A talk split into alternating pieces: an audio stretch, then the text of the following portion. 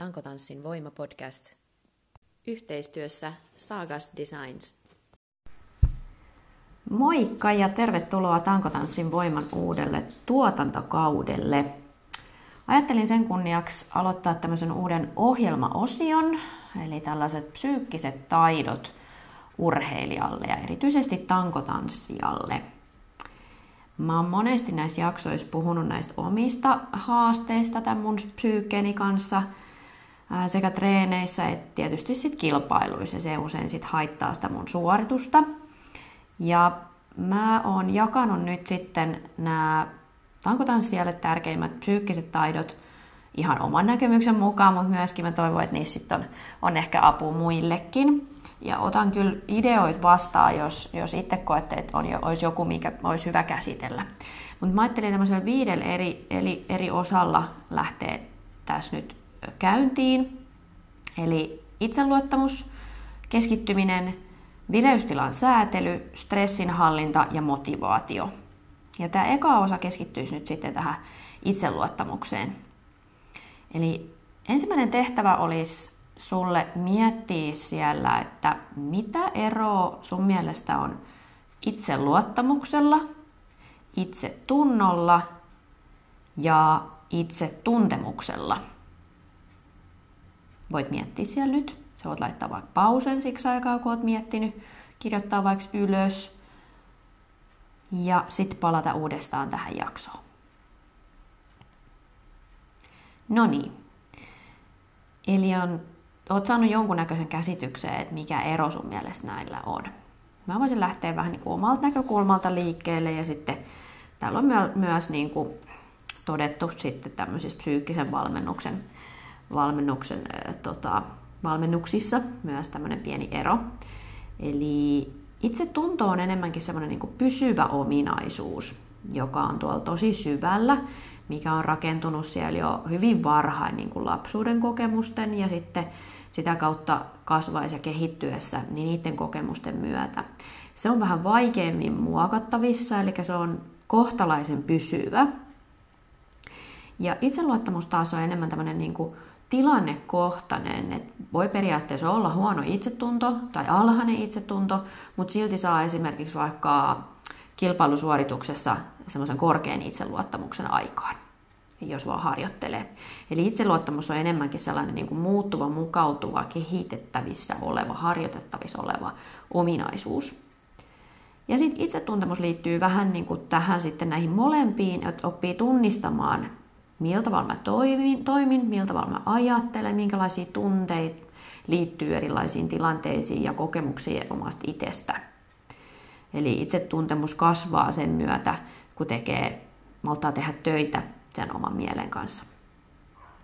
Sitten tähän voisi ottaa mukaan justiin tämän urheilija-itseluottamuksen, mikä on nykytieteessä tai tässä psyykkisessä valmennuksessa erotettu omakseen. Eli tämmöinen urheilija-itseluottamus, että voi olla periaatteessa niin kuin siviiliminässä vähän huonompi itseluottamus, mutta sitten taas siinä urheillessa kokee niin kuin tosi korkeat itseluottamusta just sen takia, että kokee olevansa niin kuin pystyväinen. Eli tähän liittyy sitten tämmöinen käsitys kuin minäpystyvyys ja kyvykkyyden tunne.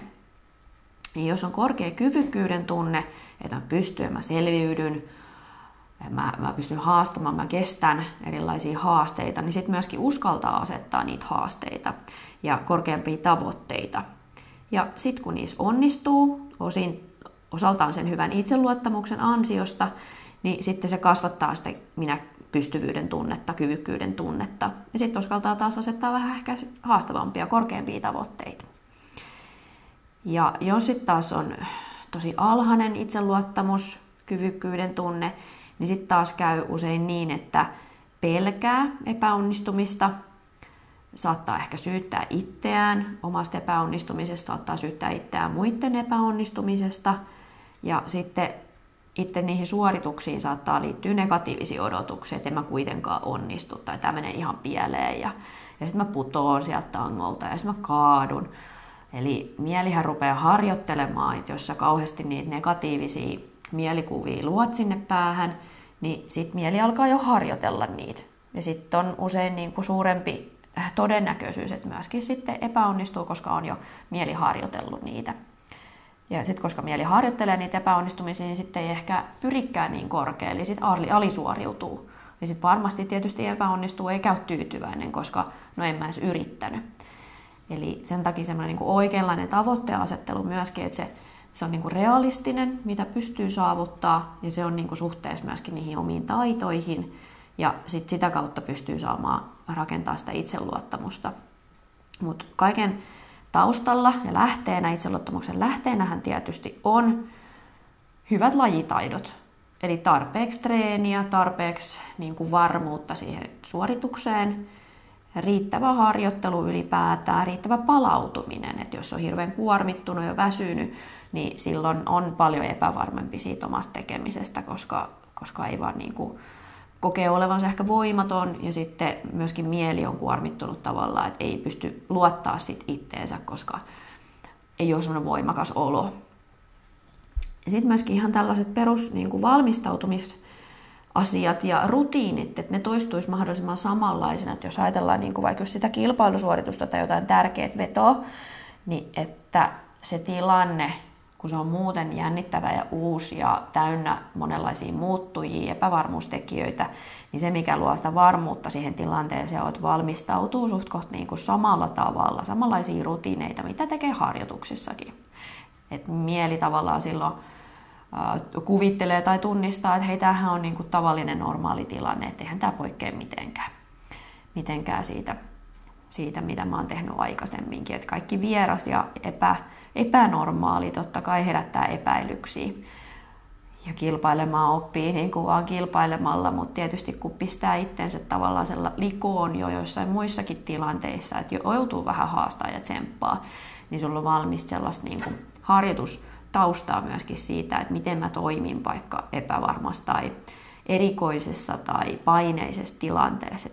Sitten kun otetaan toi stressinhallinta ja paineiden sieto-osio, niin sit voidaan käydä vielä lisää näitä, miten se selviytyy paineessa ja miten sitä voisi harjoitella. Mutta se liittyy tosiaan tähän itseluottamukseen, että kun kykenee niin kun myös hallitsemaan itseään ja niitä stressaavia tilanteita, niin se luo myöskin sitä itseluottamusta. Sitten on ihan tämmöinen tosi hauska termi kuin tällainen power posing.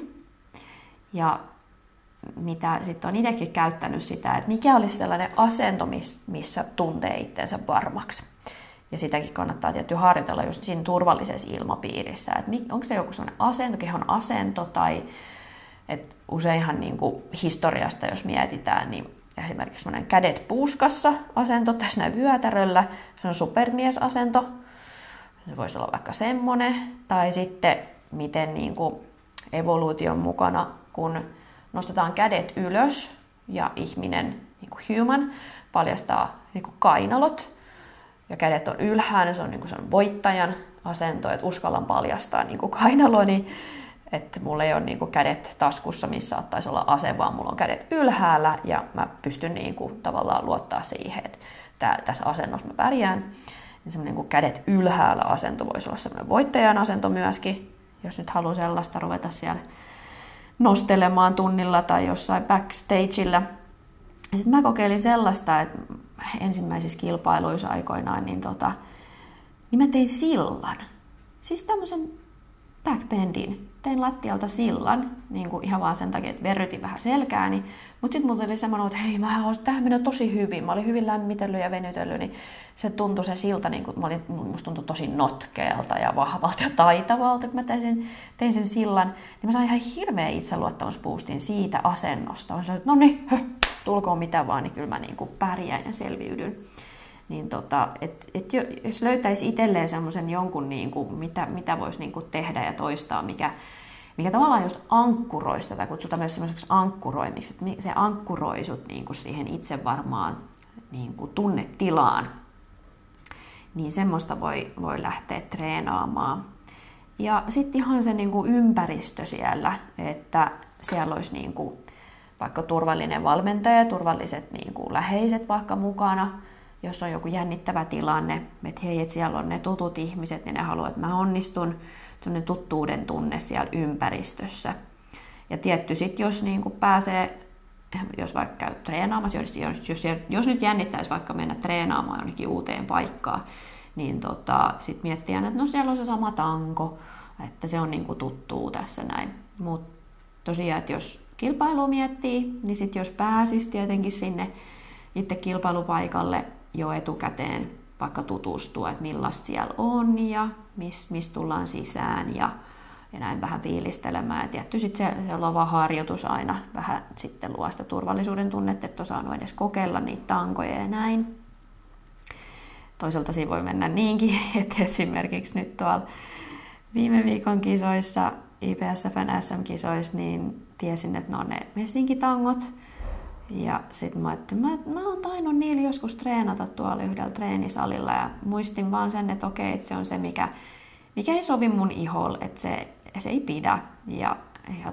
No, sitten oli ne lavaharjoitukset ja menin sitä kokeilemaan, että joo, tää on nyt ihan samantuntunen kuin siellä treeneissäkin.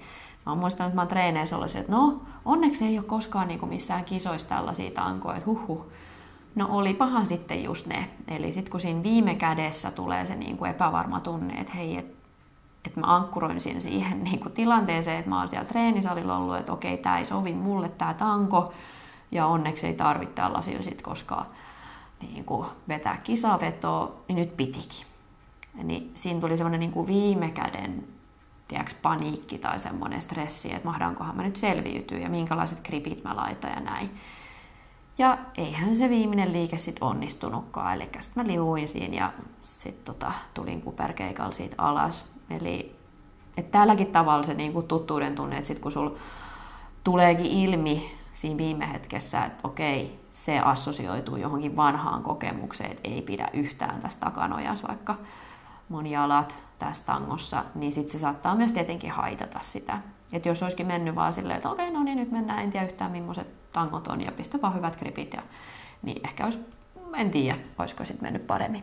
Mutta anyway, eli yleensä semmoinen tuttuuden tunne kyllä lisää itseluottamusta, ettei niinku, joudu niinku hallitsemaan niin monia erilaisia muuttujia siinä. Joo. Itseluottamusta myöskin sitten vahvistaa semmoinen positiivinen ja tsemppaava ja voimaannuttava itsepuhelu.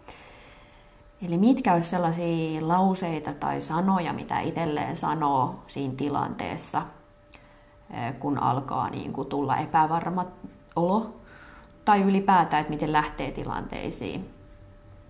Että sellaista, mikä niin kuin luo itselleen sitä fiilistä, että nyt mä pärjään siinä, että onko se sitten ihan konkreettisesti, että kyllä hei, kyllä sä pärjäät, että hyvä sinä, ja mä aina niin kuin henkisesti taputan itteeni olalle silleen, että hyvä Marika, että jes, nyt tulee hieno, että nyt nautin ja että hyvin menee, huudan silleen, oikein niin kuin ääneen sanon sitä, ja sitten ylipäätään niin kuin kaikki semmoinen niin kuin haittaava ajatus, niin sitten tunnistaa, että se ajatus tulee ja sitten vaan niinku ohittaa sen.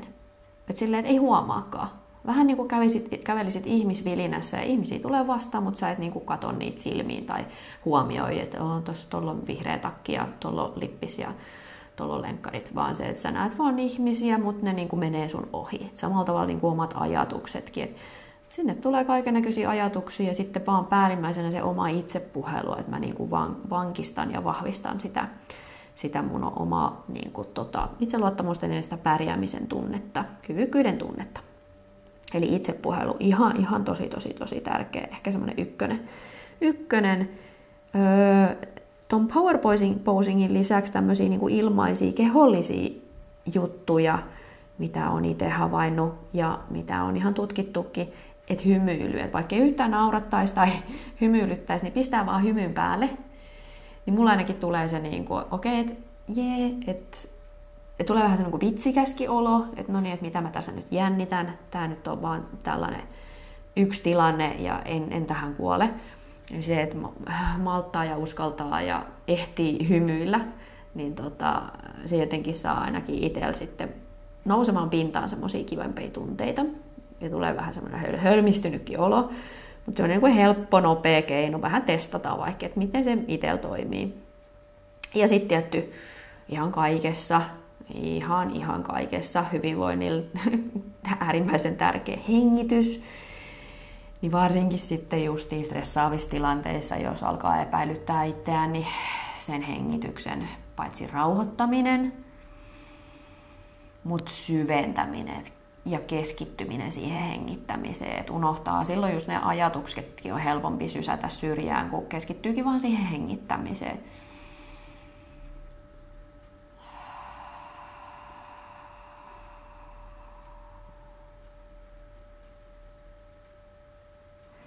Et mahdollisimman hitaasti, koska se ihan niin kuin fysiologisestikin saa aikaan sen, että se meidän vaakushermo, joka on se rauhoittava hermo siellä, niin se aktivoituu.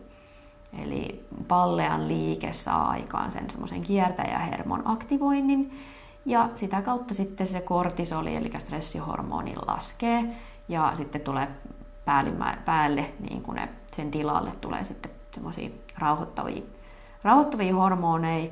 Ja se on myöskin ihan niin kuin mekaanisesti se viesti, että jos mä kykenen ja ehdin hengittämään hitaasti, mulla ei varmaan ole kauhean kova hätä. Eli sitten usein, jos on kiire, hosuu, hätäilee, on niin kuin pelokas ja paniikissa ja ahdistunut, niin silloin usein se hengityskin menee pinnalliseksi, joka sitten taas kertoo, viestittää aivoille, että hei, nyt on varmaan joku hätä, mikä sitten lisää uudestaan, tai sitten niinku kerrannaisesti vielä sit sitä sydämen sykettä.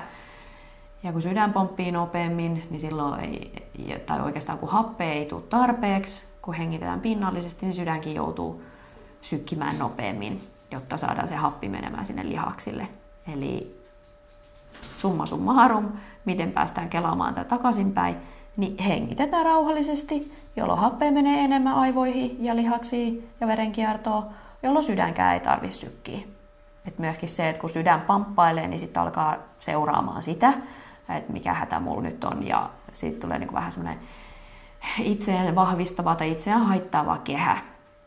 Että mikä oli ensin muna vai kana, niin se, että jos se on se nopea hengitys siellä, niin se usein sitten on tai se stressaava tilanne. Et mielihän toimii silleen, että meillä tulee ne tunteet oikeastaan paljon nopeammin kuin ne ajatukset ja tulkinnat. Et kun meillä herää tunne, on pelottava tilanne, nyt en tiedä miten teen, nyt jännittää, ja sitten me tehdään siitä tulkinta, okei, tämä on kamala tilanne, me tehdään joku päätelmä siitä tilanteesta, niin tämä on just tämä, että pystyisi pysähtyä siihen ajatukseen sitten, että hetkinen, että nyt mä tuotin tämmöisen ajatuksen, että voisinko mä tulkita tämän mun tunteen jollain toisella tavalla. Että esimerkiksi, että jes, että nyt mua alkoi jännittää, että hei, tämä on varmaan tosi koira yskii taustalla. Tämä on varmaan nyt niinku hyvä, että mun keho virittyy tätä, että mä tsemppaan varmaan tosi hyvin nyt tässä tilanteessa, koska mua selvästi jännittää, että tämä on mulle tärkeää ja nyt mä tsemppaan, mä teen paljon paremmin tämän homman, koska mua jännittää.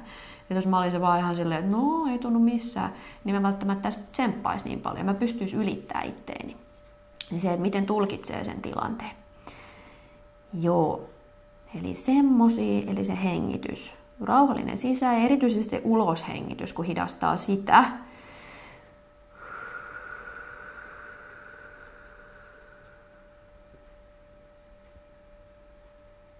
Niin silloin se pallea pääsee laskemaan semmoiselle tasolle, että se sitten mahdollistaa sen tosiaan sen vaakushermon, eli semmoisen rauhoittavan hermoston aktivoinnin.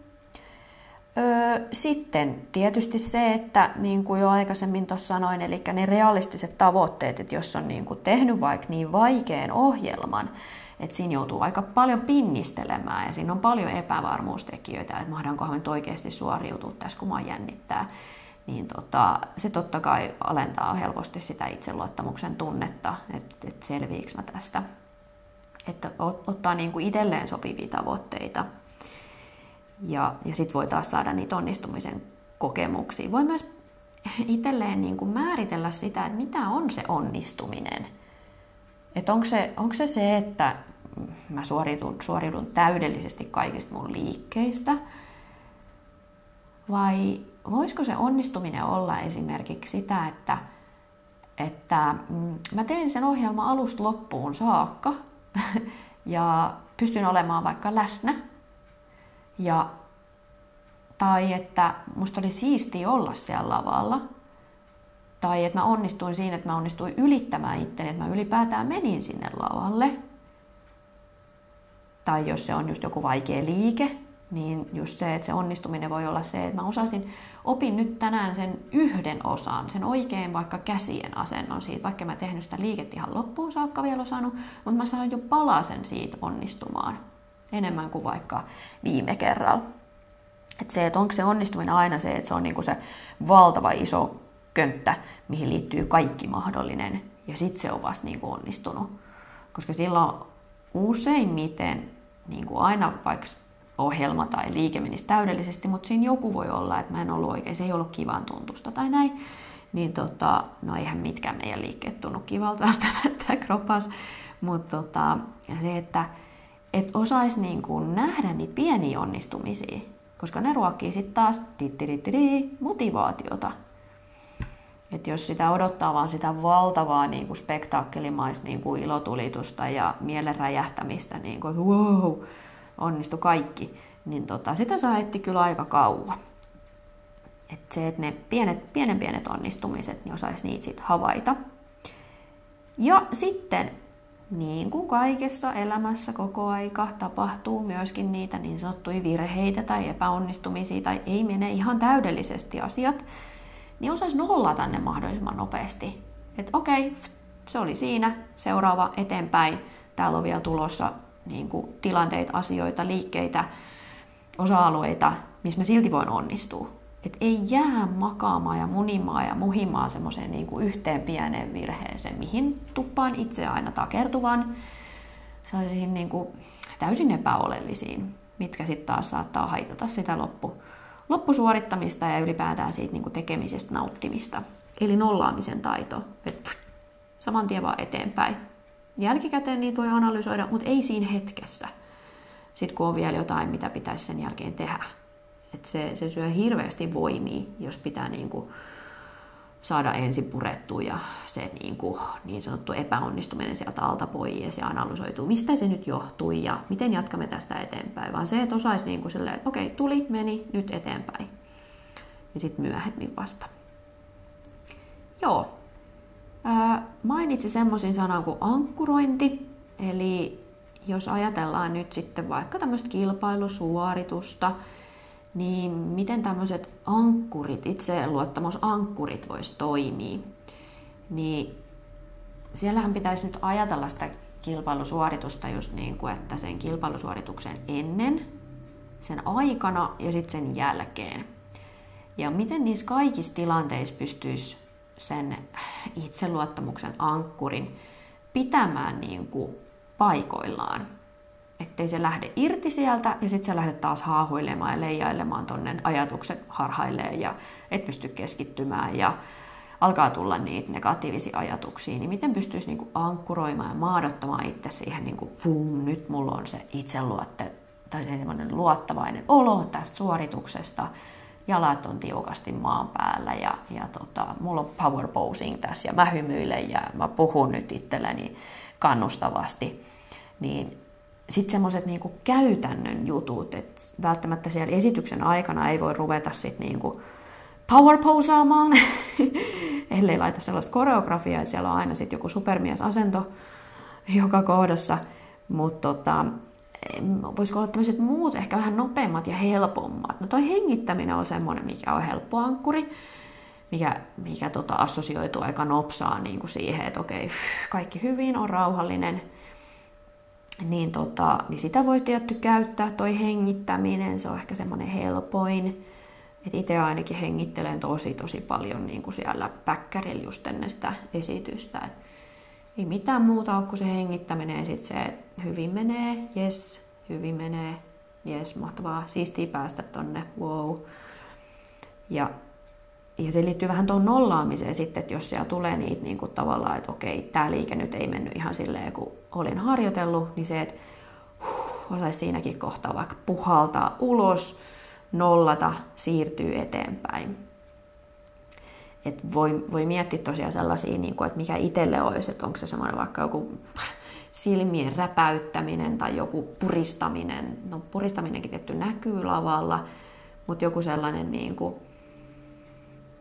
nopea, millä niin kuin heti tulee se, että okei, on itseluottavainen olo, että harjoittelee sitä siinä turvallisessa ympäristössä, että mulla on sellainen tosi voimakas, vaikka jonkun tempun jälkeen, mikä on mennyt tosi hyvin, niin opettelee ja harjoittelee siihen sellaisen niin kuin tosi lyhkäisen sellaisen, että nyt mulla on tämä itseluottamus tunne päällä, tähän assosioituu vähän niin kuin koiran koulutuksessakin tämmöinen Pavlovin klassinen ehdollistuminen, että kun soitetaan kelloa, alkaa kuolla valuu, koska se assosioituu siihen, että tulee ruokaa, niin mikä sitten itsellä oli, onko se sitten se itsepuhelu siellä päässä tai joku sellainen, että pystyisi niinku sen suorituksen aikanakin sit pitämään yllä sitä korkeat tai voimakasta itseluottamusta.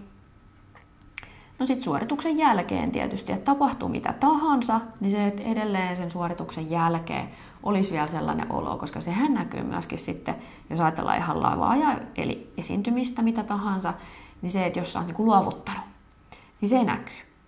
Eli se on aina sitten jää vähän niin kuin katsojallekin semmoinen niin kuin ikävä fiilis siitä, että nyt toi niin kuin, että kasvoissa näkee selvästi, että nyt ei mennyt putkeen.